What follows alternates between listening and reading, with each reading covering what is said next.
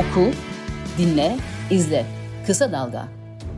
Merhaba, arka planda bugün e, orman yangınları üzerinden olan biten tartışılan yanlış bilinenlerin e, üzerinden gideceğiz ve bunun içinde en doğru kişilerden biri olan e, doçent doktor Cihan Erdönmez.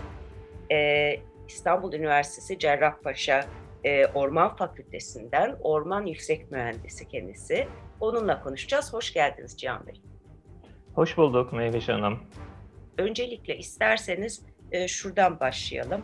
E, çok yaygın bir e, inanış var e, halk arasında, e, sosyal medyada. Bu yangınlar ki e, henüz biz burada konuşurken e, 6 tanesi sürüyordu. Başka yerlerde de e, yangınlar başlıyordu. E, bu yangınlarla ilgili çok e, derin bir şey var. Yani birincisi sabotaj, e, hani hepsi birden evet. çıkamaz nasıl çıkar aynı anda. E, bu kısmı birazcık geçildi galiba ama şimdi de hani o yanan yerlere işte e, otel yapılacak, tesis yapılacak diye bir şey var. E, öncelikle oradan başlayalım. Bu mümkün mü? Daha önce yapıldı mı? Evet, e, mümkün değil. Daha önce açıklamaya ihtiyaç duyulan bir istisnai örneği var. E, bir de aslında e, tam örnek değil ama kafaları karıştıran bir durum var. Onları kısaca açıklamaya çalışayım. E, Anayasanın 169. maddesi e, bugün e, Sayın Cumhurbaşkanı da kamuoyuna bilgilendirmede bulunmuş. Aynı şeyi söylemiş. Anayasanın 169. maddesi yanan ormanların ağaçlandırılmasına e, hükmediyor e, demiş. Aslında tam doğru söylememiş. Ağaçlandırılmasına değil, yeniden orman haline dönüştürülmesine hükmediyor ve yeniden orman yapmanın tek yolu ağaçlandırma değil. Onu bir kenara koyalım. Ama tabii ki bütün izleyiciler, dinleyiciler sezgisel olarak ülkede o kadar çok e, anayasa ve yasalara e, aykırılık teşkil eden uygulama var ki e, şöyle diyebilirler anayasada böyle yazıyor olması bunun yapılmadığı anlamına gelmez. Evet gelmez ama biz de konuyu takip ediyoruz. Yani biz derken benim gibi ormancı arkadaşlar, e, Türkiye Ormancılar Derneği, Türkiye'nin dört bir yanında temsilcileri var, şubeleri var. Her yani her yerde gözümüz kulağımız var ve dinleyicilere, izleyicilere gönül rahatlığıyla şunu söyleyebiliriz. Bugüne kadar e, herhangi bir yanan orman alanına bir otel, bir turizm tesisi ya da başka tür bir e, bina, yapılaşma olmadı, gerçekleşmedi. Anayasanın 169. maddesi gereği oralar tekrar ağaçlandırılarak, ağaçlandırılması zorunlu değildi ama ağaçlandırma tercihiyle orman haline dönüştürüldü. Bana Nerelerdeyiz? Şey diyebilir miyiz? Ağaçla, ağaçlandırma zorunlu değil diyorsunuz. Neden önemli bu? Şundan önemli ağaçlandırmanın ekolojik olarak doğru bir yaklaşım olmadığını düşünüyoruz. Yani e, Türkiye'nin yanan ormanlar coğrafyasında, Ege Akdeniz coğrafyasında, Marmara coğrafyasında ekosistemin yangın sonrasında kendini rahatlıkla toparlaması, rehabilite etmesi potansiyeli var. Ve bu tercih edilir. Çünkü e, doğayı kendi haline bıraktığınızda e, yanarken yangın sırasında ağaçlardan diğer bitkilerden dökülen tohumlar ve sağlam kalmış kökler aracılığıyla e, yangın öncesi biyolojik çeşitliliğe yüzde yüz uyumlu en azından flora çeşitliliğine fauna tabii ki ölüyor ve yok oluyor. Onun için başka süreçlere ihtiyaç var ama hiç değilse flora açısından biyolojik çeşitliliği koruyarak yeni orman oluşturma mümkün olabilir. Ama ağaçlandırma şöyle yapılıyor. Ee, önce yanan alanda bir temizlik yapılıyor. Yani yanmış bütün bitkisel materyal alandan çıkarılıyor. Sonra dikim yapabilmek için toprak işleniyor, alt üst ediliyor, eski o kalmış kökler vesaire temizleniyor ve e, işte yanan alanlar kızılçam, doğal kızılçam ormanları olduğu için çoğunlukla doğal kızılçam e, e, fidanlarıyla ağaçlandırma yapılıyor. Bu durumda elimize sadece kızılçamlardan oluşan ağaçlık bir alan ortaya çıkıyor bu ağaçlandırma faaliyetinin sonucunda. Uzun vadede 20 yıl 30 yıl sonra yine ekosistem bir biçimde kuşların getirdiği tohumlar, rüzgarların getirdiği tohumlar, e, mikrobiyolojik faaliyetler, flora fauna dengesi eski haline dönüşüyor, dönüşmüyor değil ama ilk yıllarda özellikle biyolojik çeşitlilik açısından oldukça dezavantajlı bir durum ortaya çıkıyor. O nedenle ağaçlandırma yerine doğaya fırsat tanımak, doğanın kendini rehabilite etmesine şans tanımak daha doğru. E, şeyi söylüyordum, insanların kafasını kurcalayan iki örnek var diye. Bunlardan bir tanesi çokça e, kamuoyunda fotoğrafı paylaşılan Bodrum Güvercinlik'teki Titanic Otel'in e, yangın görmüş alanda inşa edilmiş olması. E, Titanic Otel için e, parantez açıp hemen şunu söylüyorum. Yangın görmemiş orman alanlarında turizm tesisi yapılabiliyor. Turizmi Teşvik Kanunu'nun 8. maddesi doğrultusunda. O da Ve 19... zaten. Ona da birazdan geleceğiz. 1982 yılında e, o olağanüstü hal dönemlerinde çıkarılan yani 12 Eylül sonrasında e, sanırım Bülent Ulusu hükümeti zamanında 1982'de o vardı. Çünkü Turgut Ana, Anavatan Partisi hükümeti 1983'te e, seçimlerle iş başına gelmişti. Çıkarılmış turizm lobisinin baskısıyla turiz, turizmi geliştirmek, ekonomiyi güçlendirmek amacıyla öyle bir kanun çıkarıldı ve e, o milli parklar dahil, korunan alanlar dahil bütün orman alanlarında, meralarda, yaylalarda turizm tesisi, turizm alan ve merkezlerinde turizm tesisi yapılması olanağa getirildi. Ve o da uygulandı yıllarca, halen de uygulanıyor. E, ama sorun şu ki yanan alanlarda uygulanamıyor. İşte bu bahsettiğimiz Titanic Oteli de orman yanmadan önce bu bahsettiğimiz düzenleme doğrultusunda bir izin verilmiş. Fakat tesis yapılana kadar yangın çıkmış. Oluşan hukuki durum hukukçular kazanılmış hak, şirket başvuran firma orada bir hak kazanmıştı. Evet anayasanın 169. maddesi yanan orman alanlarında turizm tesisi yapılamaz diyor ama turizm tesisi yapılması izni yanmadan önce değil, e, özür dilerim yandıktan sonra değil yanmadan önce verildiği için bu hak geçerlidir şeklinde yorumlayarak o otelin oraya yapılmasına izin verildi. İkinci kafaları karıştıran konu da bu Sürmene'de kışın bir yangın çıkmıştı biliyorsunuz. Trabzon Sürmene'de. E, doğal Sarıçam Ormanı'nda ki sahil seviyesinde doğal Sarıçam Ormanı da bir tek orada var. Yani Karadeniz'de. Sarıçam yükseklerde ve soğuk iklimde olur. O nedenle de koruma altına alınmış bir alandır. Orada bir yangın çıktı. Sonra kamuoyunda fotoğraflar paylaşıldı. Yangın çıkan alanda villalar yapıldı diye. Fakat e, biz tabii hem bizim temsilcilerim hatta teyit.org bile teyit.org bile bunu araştırdı ve o yapılan villaların o yanan alanda değil komşu bitişik yangın görmemiş alanda yapıldığını ortaya koydu. Bunun dışında bir örnek biz bilmiyoruz ve eğriyi eğri, doğruyu doğru dememiz gerekiyorsa şunu söylememiz gerekiyor. Yanan orman alanlarında bugüne kadar herhangi bir turistik tesis ya da başka türlü bir yapılaşma e, olmasına izin verilmedi. Peki burada turizm teşvik kanununa gelelim. Ee, orada siz bir e, orman yüksek mühendisi olarak e, sizin gördüğünüz e, yani çünkü bu arada e, Turizm Bakanlığı'na devredildi e, yetki. Orada evet. sizin gördüğünüz sorunlu e, şeyler nedir ve bundan sonrası için e, nasıl bir e, durum öngörebilir? Yani zaten ormanlar parçalanıyor, ormanlık alanlar e, işletmelere, e, turistik tesislere, enerji e, ile ilgili yatırımlara, e, yerleşim yerlerine açılıyor. Üzerine e, bir de bunun gelmesi yani korunan alanların dahi e, turizme bağlı, Turizm Bakanlığı'na bağlı e, bir şey e, hale gelmesini siz nasıl yorumlarsınız? E, turizmi teşvik kanunu dahil e, orman alanlarında verilen pek çok e, işletme izninin doğru olmadığını, istisnaları olabilir. Örneğin bir, bir çam çamlık alanda bir sanatoryum, bir göğüs hastalıkları hastanesi yapılabilir. Buna kimse bir şey demez. Veya e, işte bir, bir köye elektrik hattı gitmesi gerekiyorsa ve arada orman varsa elektrik hattının geçirilmesi için ona izin verilecektir elbette. Yani bizler hiçbir zaman ormana hiçbir şey sokulmamalıdır e, deme noktasında olmadık. Ama çok kısaca bir rakam vereyim size. Onun üzerinden konuşalım. 1982 e, özür dilerim 2012 ile e, 2020 yılları arasındaki 9 yıllık periyotta e, orman alanlarından verilen ya orman alanlarına yapılmasına orman alanlarında yapılmasına izin verilen işletme sayısı 50.553. Yanlış duymadınız. 9 yılda bizim ülkemizdeki orman alanlarına 50.553 işletme yapılmasına izin verildi ve bu izinler için 340 bin hektar orman alanı gözden çıkarıldı. Her ne kadar daha sonrasında ağaçlandırılacak filan dese de denilse de fiili olarak bu alanlar gözden çıkmış oldu.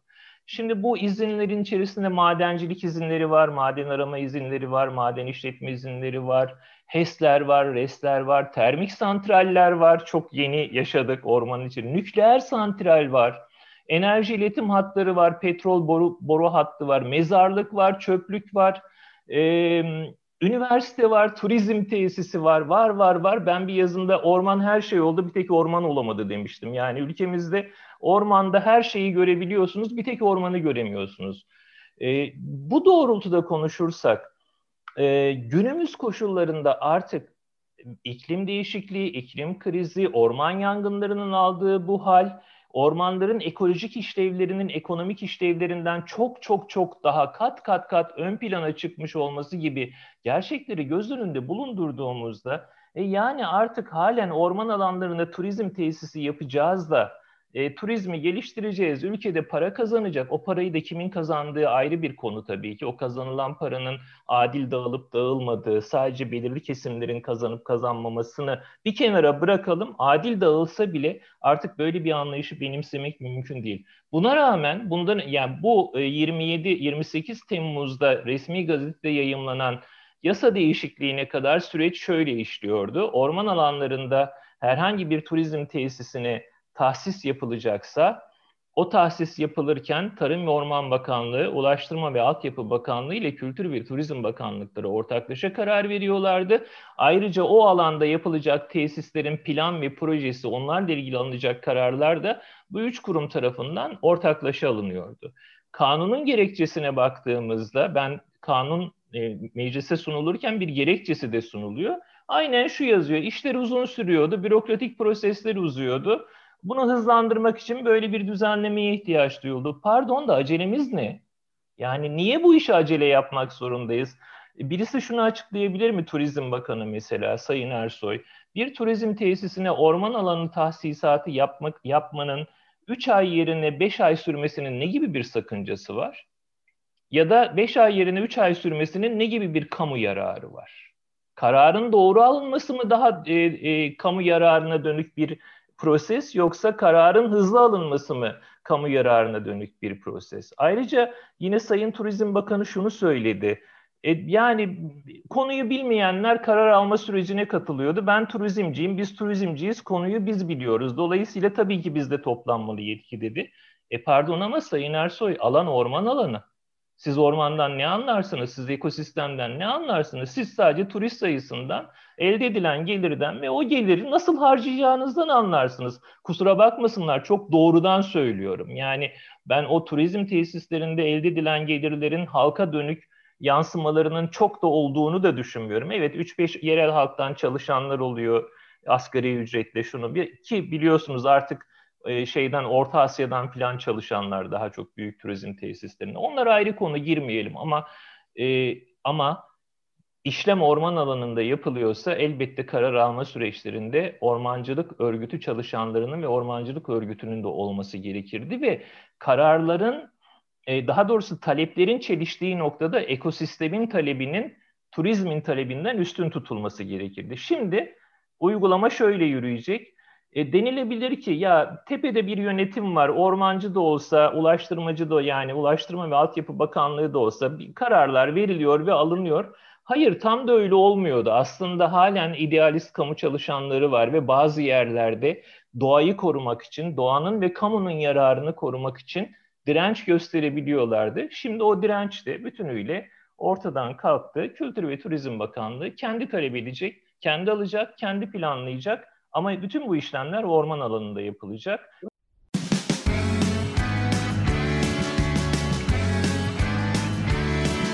Kulağınız bizde olsun. Kısa Dalga Podcast. Ee, bir de e, belki şundan da bahsetmemiz lazım tekrar tekrar e, orman yangınların nedenleri. Çünkü sanki iklim krizi e, dışarıdan gelen bir şey. Hani şu örnek veriliyor. bu da çok doğru. Şu anda mesela Yunanistan'da da, Atina'da da, kuzeyinde de yangın var. bir, bir süre önce işte Sicilya'da çok ciddi yangınlar oldu. bazı noktalarda da hala sürüyor vesaire. Ama sanki şöyle bir şeye kapılıyorum ben. Siz ne dersiniz? Hani iklim krizi tamamen bizim dışımızda bir şey Ee, bizim yaptığımız hiçbir şey, yani bizim elimizde değil zaten. Hani ormanlarda yanıyor. Çünkü neden? Hava sıcaklıkları çok aşı. Şimdi e, burada bence bu arada bu bağlantıyı e, herkes kuramayabiliyor belki ama sizden e, ben bunu dinlemek isterim. Yani biz orman yangınlarının e, sayılarına bakarken işte işte mesela kuraklık haritalarına ve aşırı sıcaklık e, ve tabii ki bunun içine şey de var. Hani biz orman konuşuyoruz diye aşırı hava olayları deniyor. E, bunların miktarının giderek arttığını e, zaten görüyoruz. Türkiye için nasıl bir durum söz konusu? Ee, şimdi evet iklim krizi bir realite. Realite ama e, iklim krizinin sonuçlarından biri olan ortalama hava sıcaklıklarının artması e, ne Türkiye'de ne de hiçbir Akdeniz ülkesinde kendiliğinden orman yangını çıkarma sonucunu doğurmaz. Orman yangınlarının çıkma nedenleri belli. Belki yeri gelirse onu da konuşuruz. İklim krizinin etkisi e, bu yangınlar yani e, bir şekilde neden olunan yangınların e, daha mesela atılan bir sigara izmaritinin yangına dönüşmesini ve yayılmasını kolaylaştırıcı bir etkisi var. Yoksa iklim krizi kendiliğinden yangın çıkarmıyor. E, Türkiye'de her yıl e, bu seneye kadar söylüyorum 2500 ila 3000 civarında yangın çıkardı. E, iklim krizini konuşmadığımız yıl 1940'larda 1950'lerde de 1937'den beri yangınların kayıtlarını tutuyor Orman Genel Müdürlüğü ve e, yangın realitesi Akdeniz bölgesinin bir realitesi. E, iklim krizinin artırıcı etkisinin dışında başka bazı faktörler var. Esas üzerinde durulması gereken. O faktörlerden birincisi biz demin söylediğim, düşünsenize e, 9 yılda ormanların içerisine 55 bin işletme sokmuşuz. Bu ne demek? Ormanların içerisine 55 bin işletmeye bu 9 yılda ondan önce sokulanlar da var. Belki 155 bin işletme var ormanların içerisinde. Bu işletmelere insan giriyor, araç gereç giriyor, teknoloji giriyor. Maden ve taş ocaklarında dinamit patlatılıyor. Düşünebiliyor musunuz? Dinamit patlatılıyor maden ve taş ocaklarında. Böyle büyük bir yangın riski varken dinamitle e, işte açık maden ocağı işletmeciliği için e, o dinamit patlatılarak biliyorsunuz çukurlar kazılıyor. Neyse madeni ona ulaşmak için. E, ben tekniğini çok bilemiyorum. Mesela siz duydunuz mu bunlarla ilgili bir kısıtlama kararı alındığını Hayır. bu riskli dönemlerde? Ormanlara giriş çıkış yapmakla ilgili bir kısıtlayıcı karar alındığını o duyduk mu? Alınmadı. İş işten geçtikten sonra bazı yerlerde alındı. Yani gönüllüler girmesin deniyor. Gerçi orada da tehlikeler söz konusudur eminim. Ee, yani ona da değinebilirsiniz belki. Ama pek çok e, yangında da yani ilk etapta müdahalenin önemi e, var herhalde. E, yani Güzel. birazcık bilinçli ve oradaki e, ormancı, e, emektar insanlarla e, beraber çalışan e, pek çok insan oldu e, ve faydalarında dokunduğu zamanlar oldu. Bilmiyorum. Şöyle. Hmm. E, yani Deminki sözümüzü şu cümleyle bağlayalım. Önleyici tedbirleri hiç almadık. Biz her zaman şunu söylüyoruz. Yani biz derken ben söylemiyorum. Ben 1986 yılında Orman Fakültesine öğrenci olarak girdim. 1989 yılında orman koruma dersini alırken rahmetli Refik Baş Hoca'nın ağzından çıkan ilk cümle şeydi. Arkadaşlar orman yangınını önlemek orman yangınını söndürmekten daha kolaydır. Önce önleyici tedbirleri alacaksınız aradan kaçanları da söndürmeyle bertaraf edeceksiniz diye. Biz önleyici hiçbir tedbir almadığımız gibi adeta yangınları teşvik ettik. Ee, Kurban Bayramı'ndaki turizm hareketliliğini de hesaba katarak ve aşırı hava olaylarını, bu sıcak hava dalgasını da hesaba katarak söylüyorum. Peki erken söndürmek konusunda herhangi bir tedbir aldık mı? Yine hemen şunu söyleyeyim. Bizim coğrafyada bu tür hava koşullarında sıcaklıklar 40'a falan çıkmışsa, 35'in üzerine çıkmışsa, rüzgar 10-15 kilometre hızla esiyorsa en az, havadaki bağıl nemde %30'ların altına düşmüşse büyüyen bir yangını söndüremezsiniz ve söndüremedik de. Tek şansımız erken müdahaleydi. Peki erken müdahaleyi neyle yapacağız Mehveş Hanım? Yani koşarak insanlar yapabilir mi erken müdahaleyi? Dağın başında yangın çıktı mesela. İşte o konuda da uçak ve helikopter filosu bunu söylerken can siperhane mücadele eden kara ekiplerini, orman işçilerini, orman mühendislerini minnetle anıyorum. Yani hepsine saygı duyuyorum. Onların emeklerine binlerce teşekkür ediyorum. Görmezden gelmiyorum. Ama şu realiteyi söylemeliyiz. Biz orman yangınlarını artık erken müdahaleyle söndürebiliriz. Büyüdükten sonra söndürmek çok güçleşecek bundan böyle. Bu da ancak e, teknoloji kullanarak olacak. Orman Genel Müdürlüğü bazı teknolojik düzen, mesela 9 e, tane İHA kullanıyor bildiğim kadarıyla. İnsansız hava aracı kullanıyor erken tespit için. Çok güzel ama uçağınız yok. Ama helikopterinizin sayısı az. Ve e, bir noktaya daha Türk Hava Kurumu uçaklarının ben o işin Türk Hava Kurumu'ydu şuydu. Benim için benim tercihim Orman Genel Müdürlüğü'nün kendi uçak helikopter filosunun olması lazım. İşin doğrusu bu. Ama hani şu 4900 litre 5000 litre meselesi var ya.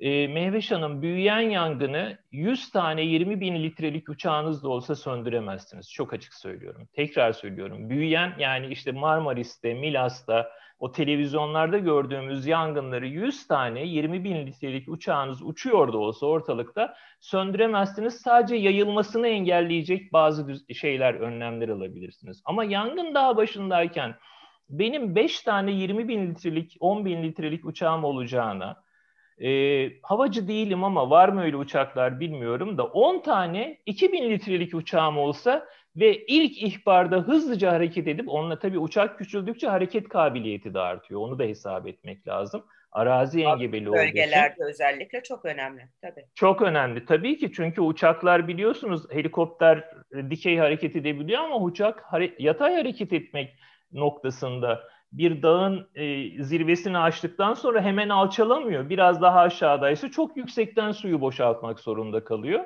O da tabii aşağı inene kadar bir rüzgarla dağılıyor su, iki partikül haline dönüştüğü için de sıcaklığa yaklaştıkça da buharlaşıyor, dağılıyor. Etkisi çok azalıyor. O nedenle büyük yangın uçağı e, teorisini ve ısrarını da bir kenara bırakmak. Büyük yangın uçağımızda olmalı. Küçük, hızlı hareket eden, çok daha hızlı müdahale edebilen yangın uçaklarımızın da olması lazım. Bu planlamalar düzgün yapılmadığı, erken müdahale konusunda gerekli tedbirler alınmadığı için içimiz yana yana sizler de, ben de, izleyicilerimiz de Evet. Televizyonlarımızın başında bu yangınları maalesef yaz yaz içerisinde izledik maalesef. Kısa Dalga Podcast, Kısa Dalga Haber sitesine dönüşüyor. Artık podcastlerin yanı sıra video, haber ve araştırma dosyalarıyla yayında olacağız. E, isterseniz bir orman yangınlarının nedenleri e, ne de bir değinelim. E, bunları ne kadar sık tekrarlarsak hepimizin öğrenmesi açısından e, faydalı olur diye düşünüyorum. Buyurun. Peki. Yani e, çok çok Türkiye'deki veriler de var. Yani alabildiğiniz var, kadar. Var. Çünkü bir veri problemi de e, yaşanıyor benim bildiğim kadarıyla değil mi? Ne, nedenleri nedenleri konusunda veri problemimiz yok. Yani Orman Genel Müdürlüğü o verileri e, internet sayfasında paylaşıyor. Biz de oradan alıyoruz. Ha verilerin güvenilirliği konusunda benim şüphem var. Açık söyleyeyim. Yani bazı yangınlar hiç istatistiklere geçirilmiyor ya da işte 5000 hektar yanmışken 3000 hektar geçiriliyor olabilir mi diye şüphelerim var. Sezgilerim var, sezgisel kaygılarım var ama bunu ispatlayamam. Dolayısıyla ama e, yangınların nedenlerini biz 2020 yılındaki yangınlar dahil Orman Genel Müdürlüğü'nün verilerinden analiz edebiliyoruz. Size şöyle söyleyeyim. Ee, Türkiye'de çıkan her 10 yangının bir tanesi doğal nedenle yani yıldırım düşmesi nedeniyle çıkıyor. Ona yapılabilecek hiçbir şey yok. Onu bir kenara koyuyoruz. Fakat şunu hatırlatayım. Yıldırım düşmesiyle düşen yangın başına yanan alan miktarı diğer yangınlarla bir yangının yaktığı alan miktarına göre çok çok az. Yani yıldırım düşmesiyle yangın çıkıyor ama o yangınların ortalama yaktığı alan çok düşük. Aslında Türkiye'nin doğal nedenlerle çıkan yangın sorunu neredeyse yok gibi. Elbette küçük de olsa var. İnsan nedeniyle çıkan yangınlara baktığımızda ise maalesef en büyük nedenin şöyle somut rakam vereyim. 2013-2020 yılları arasında çıkan yangınların yıllık ortalama nedenlerine baktığımızda bir yılda ortalama kaç yangın hangi nedenle çıkıyor diye baktığımızda 231 ee, yangınla anız yakmak başı çekiyor maalesef. E, onun arkasından 239 e, yangın diğer türlü ihmal ve kaza, şimdi sayacaklarımdan hariç yani diğer kategorisine girenler. Çöplüklerden 41 yangın çıkıyor. Avcıların e, yak, hataları nedeniyle 10 yangın, çoban ateşi nedeniyle 56 yangın, sigara izmariti nedeniyle 142 yangın, piknik nedeniyle 74 yangın, terör nedeniyle 6 yangın sadece yılda ortalama Türkiye'de çıkıyor. Hani çok konuşuldu ya teröristler kundaklıyorlar vesaire. Kundaklama var 77 ama terörist nedenlerle değil. Tarla açmak istiyor, ormancıya kızmış, muhtara kızmış, kundaklıyor ormanı, yakıyor. Ama terörist nedenlerle yılda ortalama 6 yangın çıkmış son 7-8 yılda Türkiye'de. Enerji nakil hatlarından 90 yangın çıkıyor. Yani o yüksek gerilim hatları rüzgarda teller birbirine dokunduğunda ya da kendiliğinden kıvılcım çıkarabiliyor ve o kıvılcımlar kuru ağaçlara, kuru otlara düştüğünde çok önemli. Mesela en son e, Marmaris'te çıkan yangın hatırlarsanız bir de e, vefa yani e, evet bütün kaybolan canlılar vefattır ama hani insan sayısını ayrıca veriyoruz ya bir insanın da ölmesine vefat etmesine yol açan Marmaris yangını enerji nakil hatlarından çıkmıştı.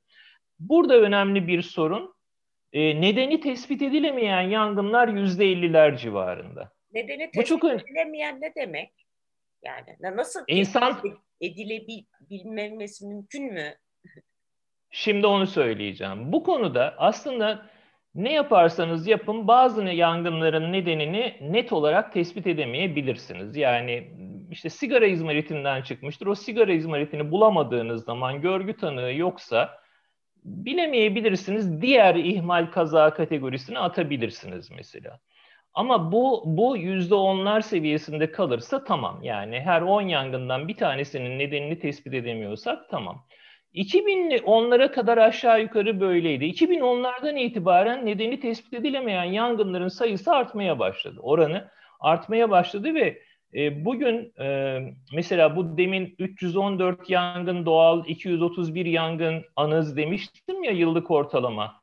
1353 yangın nedeni tespit edilemeyen ama insan, insan olduğunu biliyoruz, doğal değil. Fakat insan ne yaptı da oldu onu tespit edemiyoruz. Şimdi burada tabii bu yangının nedenini tespit etmek e, orman teşkilatı ile birlikte kolluk kuvvetlerinin e, sorunu. Yani emniyet ve jandarma birlikte soruşturma yapıyorlar.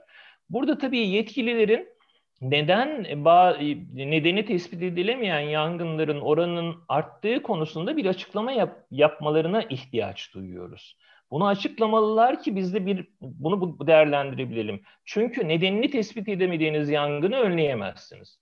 Şimdi anız yakmadan çok yangın çıkıyorsa önlem olarak anız yakma dönemlerinde ormana yakın tarlalarda çiftçileri sürekli e, dolaşacaksınız. Köy kahvelerinde nasihat edeceksiniz, duyurular yapacaksınız. Aman yapmayın diyeceksiniz ve e, bekçilik önlemlerini yani e, nöbet önlemlerini güçlendireceksiniz. Ama nedenini tespit edemediğiniz yangınla ilgili önleyici tedbiri olarak ne alacaksınız? Nasıl gerçekleştireceksiniz bunu? Yine bize öğretilen bir şey nedenini tespit edemediğin yangını önleyemezsin. Tıpkı nedenini tespit edemediğin hastalığı tedavi edemezsin gibi bir şey bu. E, dolayısıyla burada bir e, nedenleri söylerken biz her 10 çıkan yangından 5'inin nedenini tespit edebilirken 5'inin nedenini tespit edem edemiyor olmamız da çok önemli sorunlarımızdan bir tanesi. Bir de e, şuna da değinelim e, Cihan Bey. Mesela son yıllarda e, bunu başka hocalar da e, bahsetti, e, bahsediyorlar, e, buna dikkat çekiyorlar. E, orman yani orman yangını sayısıyla yanan e, alan miktarıyla ilgili bir takım veriler var ve son yıllarda, son 10 yılda hatta son 5 yılda daha da e, anladığım kadarıyla artan bir oranda yani orman yangını sayısında aşağı yukarı bir e, oynama var hani biraz artış var fakat o yanan e, alanın e, miktarı e, ki mesela siz bunu duydunuz mu bilmiyorum Manavgat için 100 bin hektar gibi bir e, rakam e, telaffuz edildi. Bu doğru mu? E, 100 bin hektar e, ne, demek yani bu yıllık orman yangınlarına e, la karşılaşırsak o ne demek? E, onu ondan da bahsederseniz sevinirim.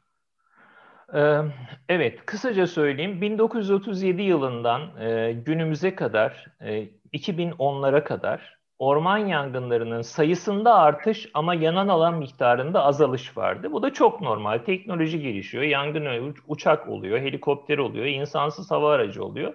Dolayısıyla daha çabuk söndürülüyor. Ama 2010'lu yıllarda durum tersine döndü. 2010'lu yılların ilk yarısı ile ikinci yarısı arasında çok büyük bir fark var.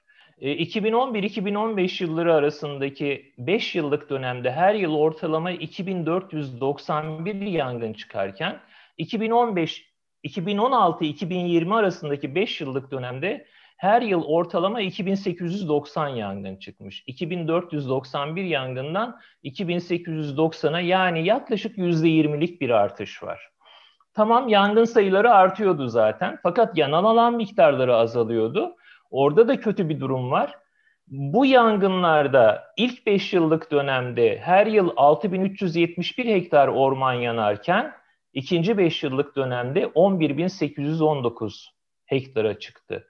Ki 2020 yılında 20 bin hektarın üzerine çıktı. Bu sene artık yani mesela Türkiye'deki orman yangınlarıyla yanan alan grafiği şöyle bir düz çizgi gibi giderken bu sene şöyle müthiş bir e, kalp grafiği gibi yükselme yapacak. Sizin de söylediğiniz gibi çok değişik rakamlar telaffuz, ed- telaffuz ediliyor.